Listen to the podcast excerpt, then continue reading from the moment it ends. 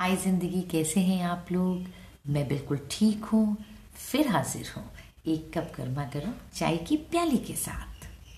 समय और समझ, दोनों एक साथ किस्मत वालों को ही मिलते हैं।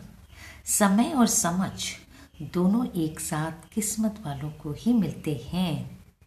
क्योंकि अक्सर समय पर समझ नहीं आती और समझ आने पर समय निकल जाता है। सच बात है ना? और सोचने वाली बात है। चाय पीजिए एंजॉय करिए, अपना ख्याल रखिए, अपनों का ख्याल रखिए, हमेशा खुश रहिए।